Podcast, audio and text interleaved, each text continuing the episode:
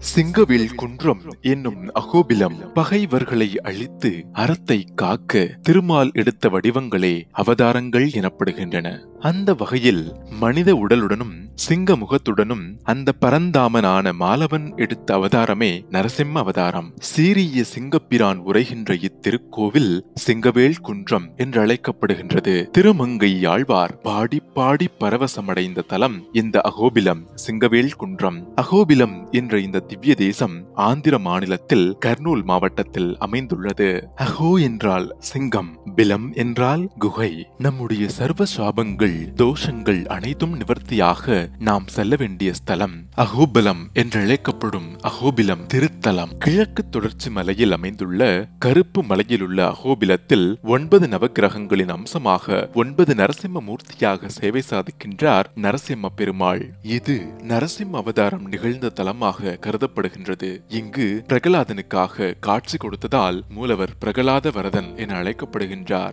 இரண்டு தலங்களாக அமைந்துள்ளது அகோபிலம் கீழ் அகோபிலத்தில் பிரகலாத வரதர் ஆலயமும் மேலகோபிலத்தில் அகோர நரசிம்மர் ஆலயமும் அமைந்துள்ளன. மலை அடிவாரம் என்று அழைக்கப்படுகின்றது. அடிவாரத்திலிருந்து எட்டு கிலோமீட்டர் தூரத்தில் சுமார் மூவாயிரம் அடி உயரத்தில் உள்ள மலைப்பகுதி மேலகோபிலம் என்று அழைக்கப்படுகின்றது. மற்ற நவ நரசிம்மர் ஆலயங்கள் சுற்றிலும் பல்வேறு இடங்களில் அமைந்துள்ளன. இந்த நவ நரசிம்மர்களையும் தரிசிக்க மலையேற்றம் மற்றும் நடைப்பயணம் கடினம் என்பதால் அந்த எம்பெருமானின் அருளும் உண்மையான உடல் உறுதியும் இருந்தால் மட்டுமே நவ நரசிம்மர்களையும் சேவிக்க முடியும். எனவேதான் திருமங்கை ஆழ்வார் தமது பாசுரத்தில் தெய்வங்களால் மட்டுமே சென்று தரிசிக்க முடியும் என்று பாடியுள்ளார். புகழ் பெற்ற இந்த கோபிலம் தலம் அமைந்துள்ள மலைப்பகுதி ஆதிசேஷன் போன்ற தோற்றத்தில் அமைந்துள்ளது. இம்மலை தொடரின் ஒரு பக்கம் திருமலை அமைந்திருக்க இன்னொரு பக்கம் ஸ்ரீசைலம் அமைந்திருக்கின்றது. மலைப்பகுதியின் கீழே கீழ் அகோபிலத்தில் தனியாக பிரகலாத வரதர் தரிசனம் கொடுக்கின்றார். நவ நரசிம்மர்களான இந்த ஒன்பது கோவில்களையும் தரிசித்தால் நவகிரகங்களை ஒன்றாக தரிசித்த பலன் கிடைக்கும் என்பது ஐதீகம்.